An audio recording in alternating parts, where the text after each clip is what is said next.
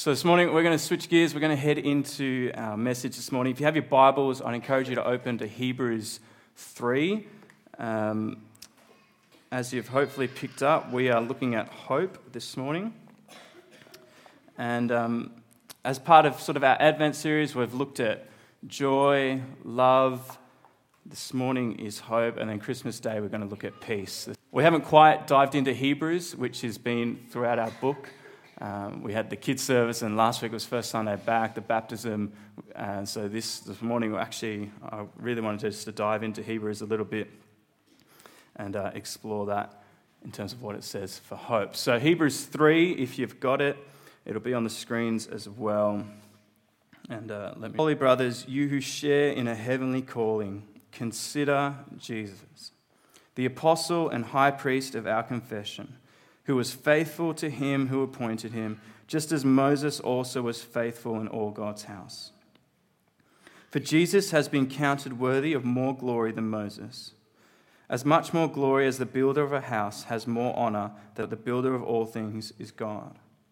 Now Moses was faithful in all God's house as a servant to testify to the things that were to be spoken later, but Christ is faithful over God's house as a son. And we are his house if indeed we hold fast our confidence and our boasting in our hope.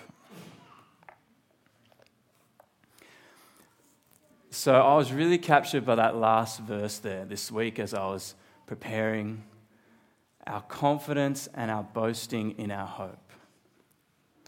I don't know about you, but those are not often a combination of words that I put together. Confidence, uh, boasting, and hope. You know, when we talk about we hope for something, like I hope for that bike, it's kind of language that feels a bit flimsy, feels a bit weak. It's kind of like I'm hoping for that to happen, but I don't know if it will. Yeah, that is the way that we use the word hope. It has a bit of doubt in it. Um, it's kind of like how maybe a few years ago I would talk about marriage. I hope to be married one day. I'm kind of sure it'll happen, but I'm not quite sure. Mm, don't know the details of how and when. It felt very passive, like, yeah, maybe one day, I hope it'll happen. It's very passive, it's very like flimsy, and probably the world looks at that quite weak. But now, now that I'm engaged, I talk about hope in a much more, I think, what, how the Bible talks about hope.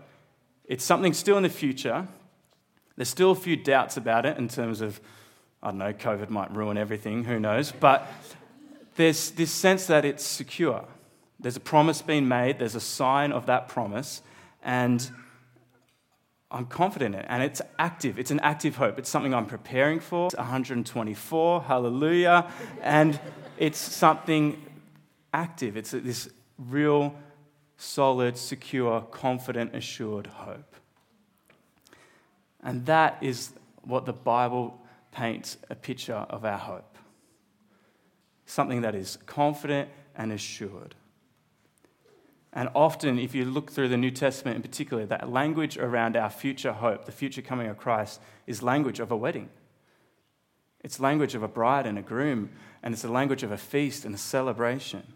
It's something that we wait for expectantly. We have signs and seals of a promise. We prepare for the day and we hold on with hope. So, this is the nature of Christian hope. It's really important we get this as a foundation. The nature of Christian hope is an excited and assured future outlook on eternal life. Christian hope is an excited and assured future outlook on eternal life. It's something ahead that we are excited about, that we are assured of.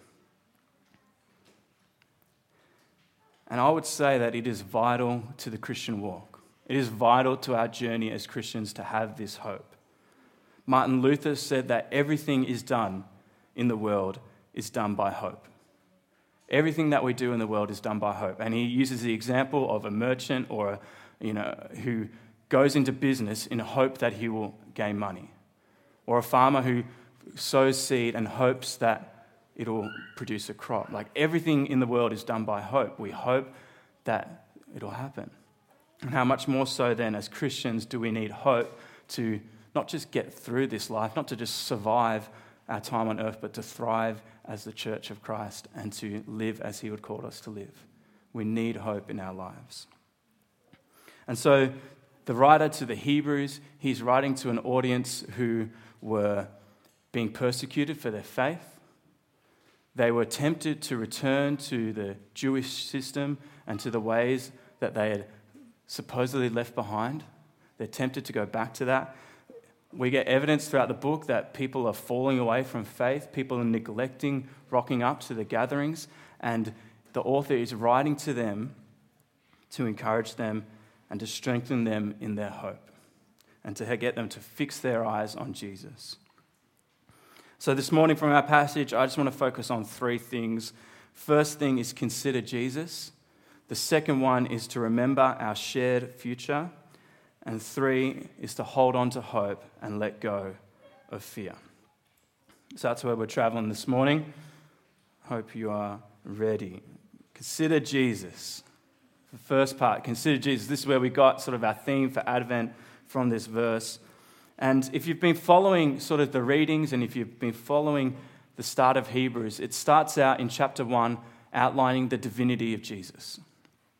You know, it talks about the exa- Jesus is the exact imprint of the nature of God. He is the one who upholds the universe. He is seated at the right hand of God. He is paid for the purifications for our sins. It is language of Jesus' divinity. And then there's arguments in the second half of chapter 1 about how Jesus is greater than all the angels. You know, the angels who were revered by the Jews, who were, you know, if you look through the Old Testament, every time an angel comes, people are freaking out. They're in awe, they're bowing down, and so the author makes it clear that Jesus is greater than that. His divinity is greater than the angels. So, chapter one is the, divinity of Jesus. Chapter 2 then is the humanity of Jesus. It talks about how he suffered, how he was tempted, how he came to earth. He lowered himself. He lowered himself lower than the angels and he came to earth to live amongst us. And he suffered and he died and he acted as our high priest. Therefore, chapter 3 starts. Therefore, because of who Jesus is, it says, therefore, consider him and in particular makes this comparison between Jesus and Moses. But I just wanted to pause on this word consider. It's the only sort of imperative verb in our passage. It's the only real command and instruction is to consider Jesus. And it literally translates to to think from up to down. It's to perceive or to behold to gaze upon, to focus on, to give your attention to, to come to a real and decisive conclusion. And that's, you probably can't really see that too well from the back. I, didn't factor in social distancing rows. Anyway, if you've got binoculars out there, you might be right. Um, but that's just from the Bible dictionary, so you knew that I wasn't lying to you about the definition. But it means to stop to pause, to look, to behold, and then to make a decision. It's like to make a full analysis of something. You know, we would do a full review, we would get all the information, pros and cons list, and everything, and then we would make a decision about what we think. So, my question is for you this morning is have you done that with Jesus? Have you considered him? And I know that immediately we'd all go, yeah, yeah, yeah, of course, of course, yeah, move on. But really, have you considered Jesus? Whether you aren't a believer and you're coming here this morning and you're going, I don't know what it's all about, but have you actually considered? Or are you just basing your opinions on what you've heard from other people? Maybe you're young in your faith or in life, and you're just here because maybe your parents have sort of said, Oh, I expect you to come, or you just do it because that's what you've been doing. You get to see your friends, and you say, Yeah, I'm a Christian, but have you actually considered Jesus and actually deeply looked into his life and teaching and actually made a decision that actually, yeah, this is what I want? And for those of us who are maybe a bit more, for myself, I felt it the last couple of weeks, I've totally drifted over the last couple of weeks as I've got distracted by all the things going on. And I actually had to reconsider this week. Actually, if I really believe this, that would change the way that I've acted in this last couple of weeks. And so, this is a call for all of us. The author here is writing to the whole church saying, Consider Jesus. You know, there is historical evidence for his life. There is testimony for his transforming impact. There is a compelling message in his life and mission. There is meaning and purpose in his call. There is wonder and beauty in his creation, growth and grace in history. There is a hope and joy for our future. Have you considered Jesus? Have you thought it from up to down and come to a real and decisive conclusion? And like C.S. Lewis sort of writes, there's three options when you make that conclusion. He's either a liar, lunatic, or Lord. Either he lied about every waffle or he's Lord of all. When you really look at his life, when you really consider him, those are your options. What decision have you made? We have a tendency to drift, we have a tendency to doubt, we have a tendency to delay decisions, but maybe this morning is a chance for us to really consider who He is and what He's all about. You know, in our passage, the writer draws up this quick comparison to help the readers do this. He says, he invites people, like, consider Jesus, this is what you need to do, but then he gives them a, sort of a way to do it. Let's look at him compared to Moses which is like comparing LeBron to MJ. It's like a, compar- it's like a tempting comparison to make, but like if you know, you know, it's not really a comparison. And so this is what he says. He talks about Moses, and if you think about Moses, Moses, he heard the call from God. He then led the rescue mission of God's people out of slavery and proceeded to the promised land. But of course, before that, there was a period of testing in the wilderness ended up being 40 years. And guess what? Moses, even though he provided uh, many, he performed many signs and wonders, in the end he failed. He made a mistake, and God punished him for it. He wasn't allowed into the promised land. Instead, he got to the mountain, he looked over, he saw it, but that's where he would die. Joshua would be the one who would then take over from there. Consider Jesus, on the other hand, whose Hebrew name would have been Joshua. He led the rescue mission of God's people from their sin and proceeded to the real promised land or heaven, where he now sits. He now sits in the right hand of God, and Hebrews 1 talked about that. He died and he rose again, ascended to heaven. He also had a period of testing. You know, each of the Gospels makes clear, or Matthew, Mark, and Luke make clear that Jesus had 40 days in the wilderness. It's almost like this clear comparison back. 40 days in the wilderness, tempted by the devil, and yet he stayed true. And really, his whole life was a temptation. His whole life was a journey where he was tempted to take power, or tempted to step in and do something, or tempted to come down from the cross or not go there. And yet he stays true to his call. He stays true to God. And in the end, gets to the promised land and opens a way for all of us. So when you consider Jesus, when you really think about it, you know, so much of his life while on earth was easily fact checked. You know, there was no social media giants in that day doing all the work for you, but there was people in power there who would check his claims. They dissected his teaching. Every time he spoke, they were there. If he made a moral mistake, they were there, they were watching, they were ready to pounce. You know, when he died, they went looking for his tomb, they went looking for the body. And yet, in the heart of Israel, in Jerusalem, where they had all these people looking to see, is this guy right? That is where the Christian movement takes off.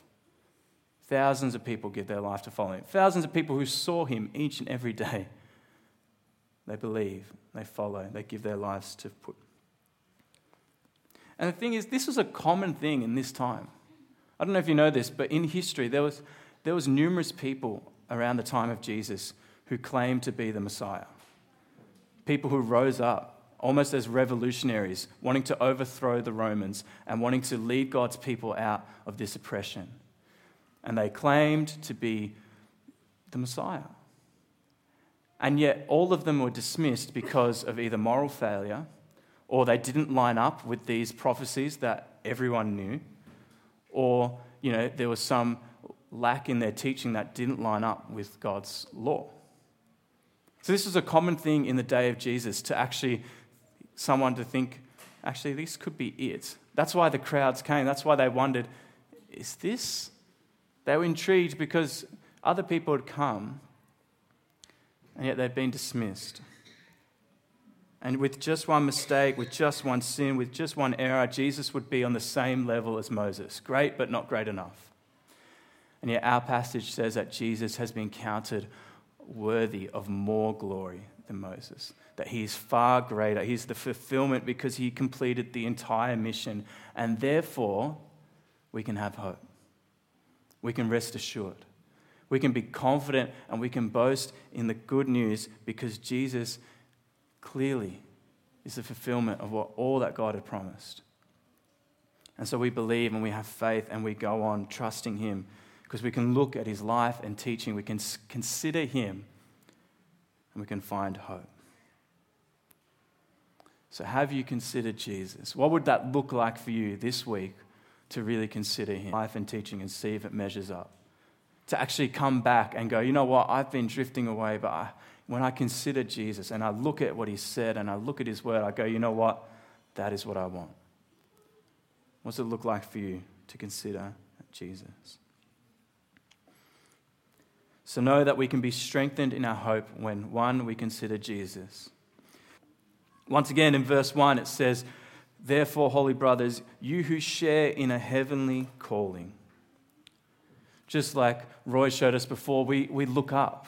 We look up and we remember actually, there's something ahead. There's something that we look to. We have a heavenly calling that is meant to encourage us. That is what our Christian hope is about, that there is something ahead worth waiting for. This is what Martin Luther says in his writings called Table Talk. He says, If there were no hope of the resurrection or of another and better world after this short and miserable life, to what purpose should we hear his word and believe in him? What were we the better when we cry and sigh to him in our anguish and need, that we wait with patience upon his comfort and salvation, upon his grace and benefits shown in Christ? It says, Why praise him and thank him for them? Why be in daily danger and suffer ourselves to be persecuted and slain for the sake of God's word? Essentially saying, What's the point? If there is nothing better ahead, what is the point? And this is a guy who battled depression most of his life. This is a guy who was cast out of the Catholic Church and he was hunted, people trying to kill him. And he says, If there is nothing better ahead, then this is futile. See, our heavenly calling is of, of uh, utmost. Probably don't really think about it a whole lot. We're quite wrapped up in our, in our worlds here that we don't actually think a whole lot about the world to come. In fact, if I'd asked a lot of you, do you want to go to heaven today? I think hopefully most of you would say yes, but there would be a part of us that goes, oh, I don't know. I've got a few things to do here first. Yeah, and there's a few plans that I have, and there's a few things I want to do, and like I want to go, but maybe just wait. And yet, the Bible paints a completely opposite picture. This is a heavenly calling that we look forward to, that we anticipate, and that we get excited about. Eating over FaceTime. Like, and there's a future reality of face to face. And that's what we're excited about. That's what we look forward to. That's what we hope for. Why would we be content with FaceTime, particularly when the internet connections are really, really dodgy up in remote Northern Territory? For that we look forward to. Why? Because we see Jesus face to face. All of our troubles are gone. Our world is put right. That's what it says in Revelation 21. The Apostle John recalls his vision. He says, Then I saw a new heaven and a new earth. For the first heaven and first earth had passed away, and the sea was no more. and I saw the holy city, New Jerusalem, coming down out of heaven from God. Here's that wedding language prepared as a bride adorned for her husband. And I heard a loud voice from the throne saying, Behold, the dwelling place of God is with man. He will dwell with them, and they will be his people, and God himself will be with them as their God. He will wipe away every tear from their eyes, and death shall be no more. Neither shall there be mourning, nor crying, nor pain anymore, for the former things have passed away. That is the future reality we look to pain, sickness, mourning, crying, death, no more. If you flick the page, Revelation 22, it says this No longer will there be anything accursed, but the throne of God and the Lamb will be in it, and his servants will worship him, and they will see his face, and his name will be on their foreheads. You know, I, have read that this week and I just paused for a moment and I just thought throughout my life there have been times of worship. You know, those almost transcendent times in worship where you just feel God's presence. Like it doesn't, it doesn't happen every week, uh, for me at least. I don't know, maybe some of you are more holy, but for me it's just from time to time. And I can recall a few moments throughout my teenage years where I just got a sense of like, man, this is and imagine replacing that feeling with actually seeing. That we would worship Him and would see His face. That is what we look forward to. That is our hope. Jesus there, right with us, dwelling with His people in the center of it all. And so in Revelation 21, again, it says this it is done. This is Jesus speaking. He says, I am the Alpha and the Omega, the beginning and the end. To the thirsty, I will give from the spring of water without, of life without payment. The one who conquers will have his heritage, and I'll be his God, and he will be my son. But as for the cowardly, the faithless, the detestable, as for murderers, the sexually immoral, sorcerers, idolaters, and all liars, their portion will be in the lake that burns with fire and sulfur, which is the second death. And here's where we get the invitation and the warning the invitation that for those who are thirsty, for those who want what Jesus offers, who want that life with none of this death and sickness and pain and more, who want something more, he says, Come, drink the water without payment. It's, it's done, it's finished. Jesus invites you to consider him, to look to him and say, Yeah, actually, I want what you offer. But then there's the warning that those who reject that, those who don't want that, those who say, you know what, I want to continue in my ways, I want to do my own thing. The faithless, the detestable, the murderers, the liar. It's a pretty clear list. Jesus says, okay, you'll, you'll have that. You'll be punished and you'll receive that in its full. Think about those things taken to their extreme, and that's the world that you get where it's all murder and it's all lying and it's all suffering. Which is pretty full on. It's pretty extreme. But it's clear that we need to consider it, that we need to listen to it, and we need to heed the warning and then follow the invitation.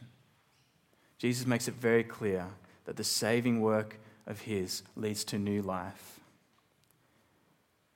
And if we trust Him, if we follow Him, He will carry us home. See, here's the thing about our hope is that it's not actually dependent on us. There's water of life without payment.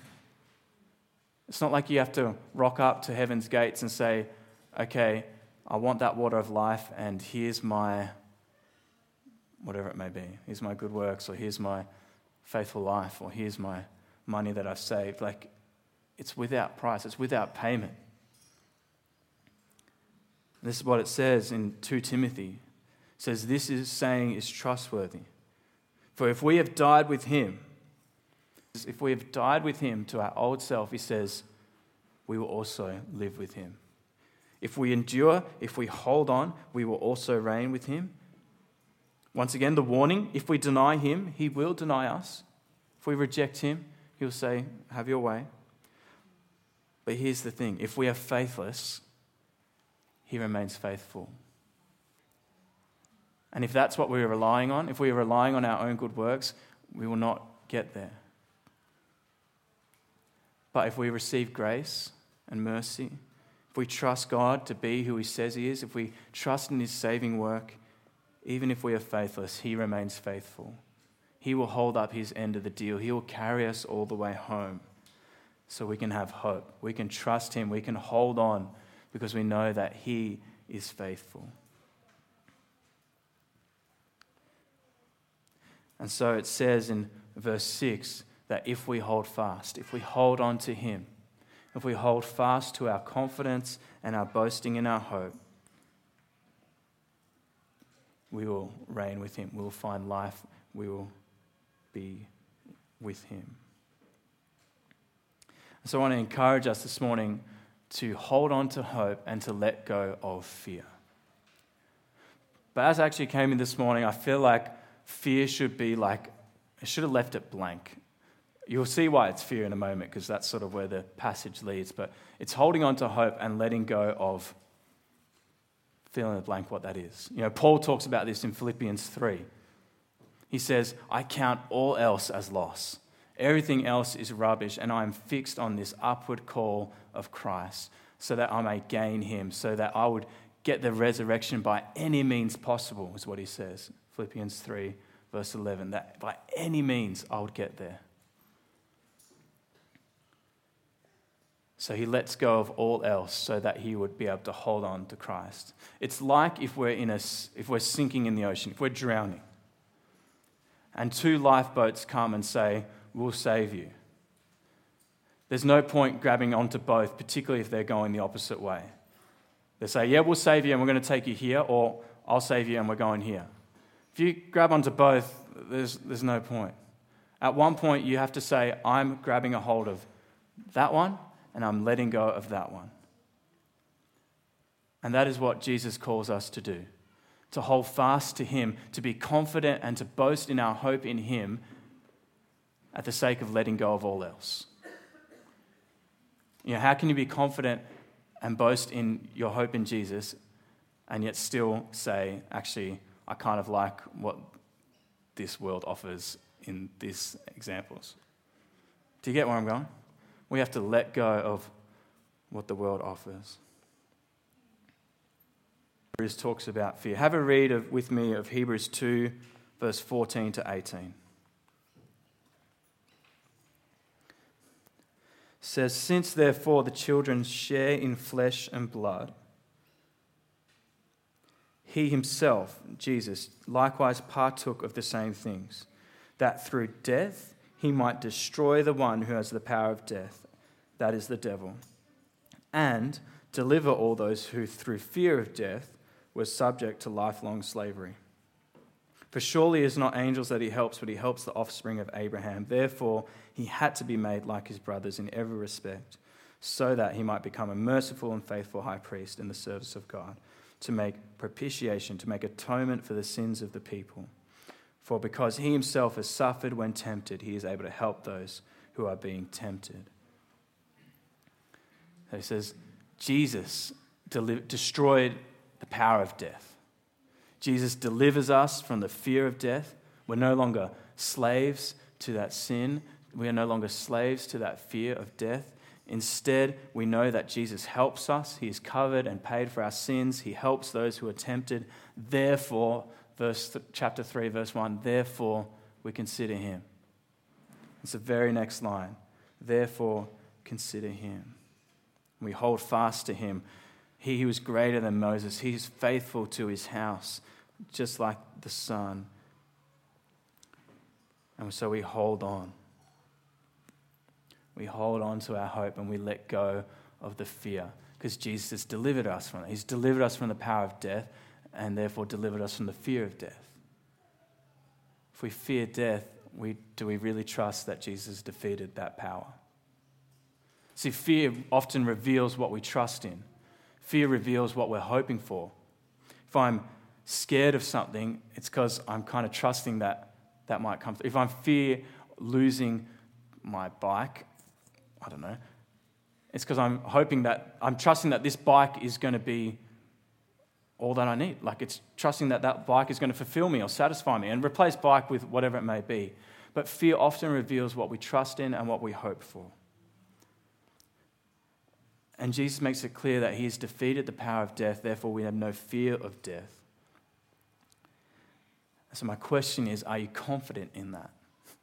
Are you confident in that hope? Are you boasting in that hope? Are you proud of the fact that you can walk through life and go, I don't fear death? Not like, you know, you don't want to be like one of those people like, oh, I don't fear death, and you just go jumping off cliffs and stuff. But in the sense that actually, you know what? I fully believe that Jesus is who he says he is. And that he is leading us home. And that he is faithful to his people. And therefore, I have hope and I'm trusting in that and I'm holding on to that with absolute certainty. See, I think this is one of the biggest pitfalls of our secular society and the common worldview of our day is that there's nothing to look forward to. And that's one of the biggest reasons I am compelled to follow Jesus, because he offers future hope. Otherwise, it's just, you know, I look around at some of my friends and it's just, well, you just live life, have a good time, and you can do good things if you want, and then that's it. There's no hope beyond the grave.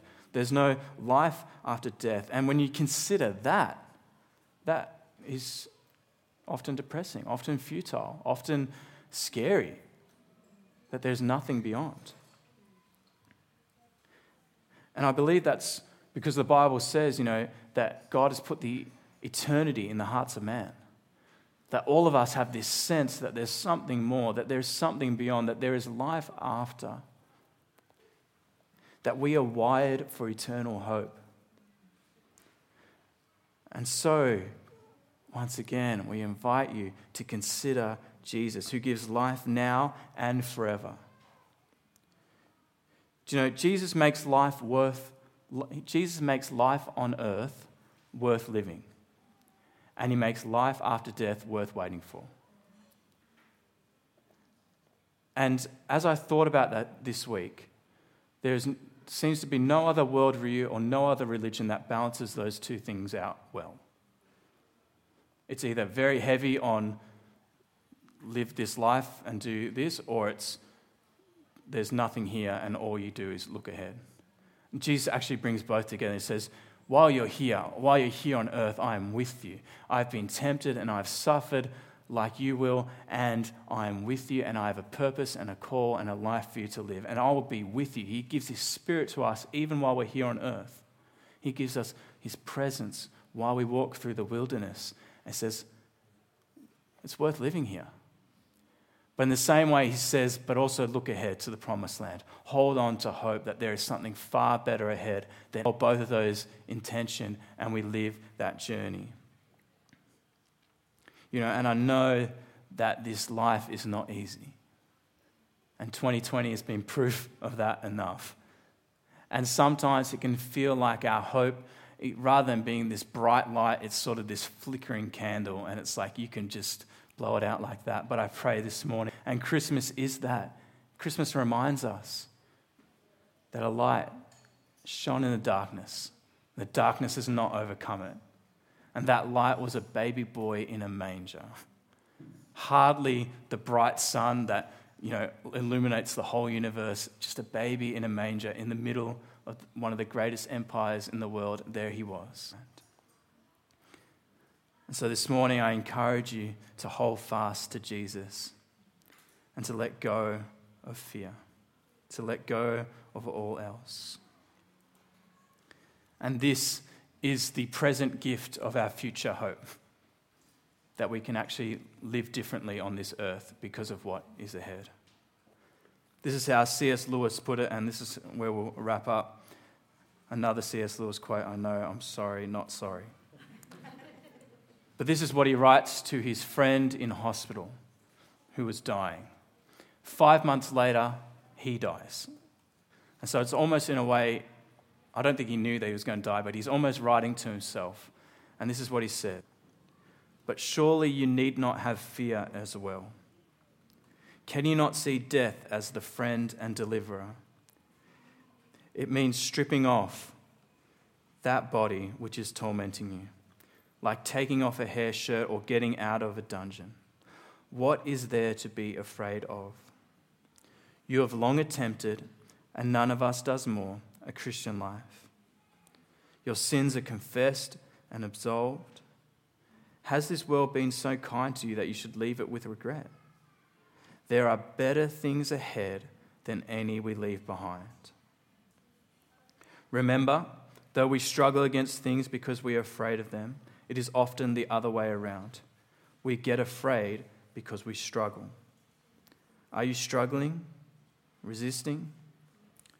Don't you think our Lord says to you, Peace, child, peace? Relax, let go. Underneath are the everlasting arms. Let go, I will catch you. Do you trust me so little? Of course, this may not be the end. Then make it a good rehearsal. I don't know about your life. Maybe you're struggling and suffering. Maybe it's smooth seas and things are going quite well. But no matter what, make today, make to actually look ahead. To look ahead, that there are far better things than ahead than any we leave behind. That we can stop struggling, stop wrestling with our fear, and instead relax and let go and trust our Heavenly Father is who He says He is. Future with Him, and would you hold on to hope and let go of fear? Amen? Amen.